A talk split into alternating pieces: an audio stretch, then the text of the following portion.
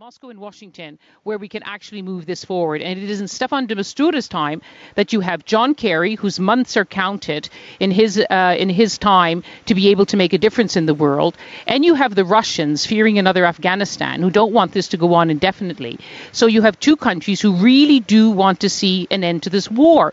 But the, the fly in the ointment, if you like, and we're getting more details about these very difficult six hours of talks.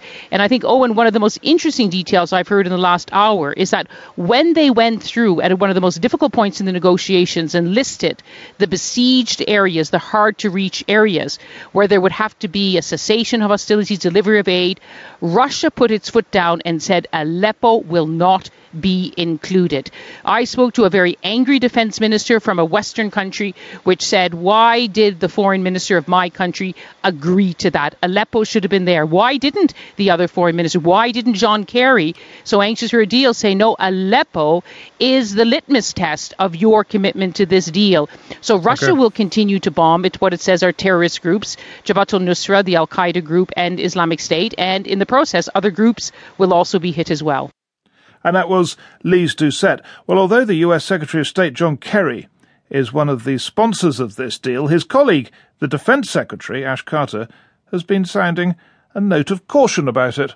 The Russians are way off track in Syria. They have been from the very beginning. They so why do you trust them on this? They said they were going to. Well, we'll see uh, whether they implement the agreement they signed up with. Uh, so we'll just see in a week. But that's what they said they would do.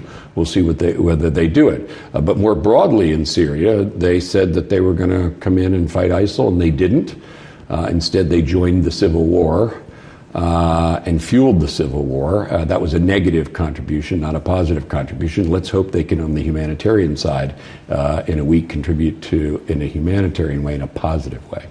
Well, to discuss Russia's Syria uh, actions in Syria, I've been speaking with Andrei Klimov. Now, he is a member of the Russian Duma and, in fact, is deputy chairman of the Committee on Foreign Affairs.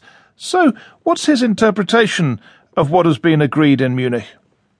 Now we have... Uh, now we have a kind of consensus between the Russian Federation and the United States about a ceasefire, not ending our anti-terrorist operation in cooperation with our partners from the West.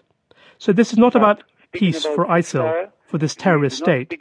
It is about a platform for peaceful negotiation between both sides of the political conflict in Syria.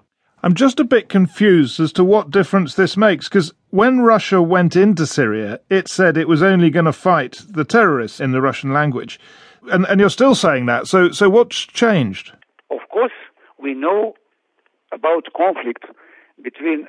Of course we know about conflict between Mister Assad and a lot of politicians in Syria. This is not a secret. And certainly, the aim for Mister Assad is not the same as the aims of Mister Putin. For Russia, the main thing is the end of terror, the end of this terrorist state and stabilization of the political situation in Syria. This is our aim. Mister Assad maybe has some other aims, not just one. So that is why, when we are speaking about ceasefire, we are speaking about ceasefire among people who are on the different sides of this political competition in Syria. We're not speaking about ceasefire with terrorists. This is different.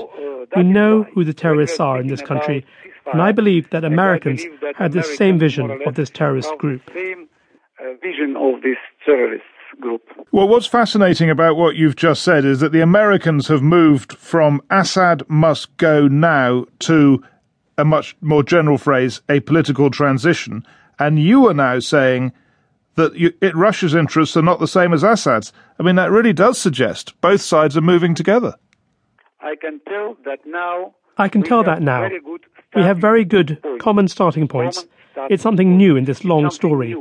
Now our position is much closer than it was even some weeks ago. Than it was, let's say, even some weeks ago.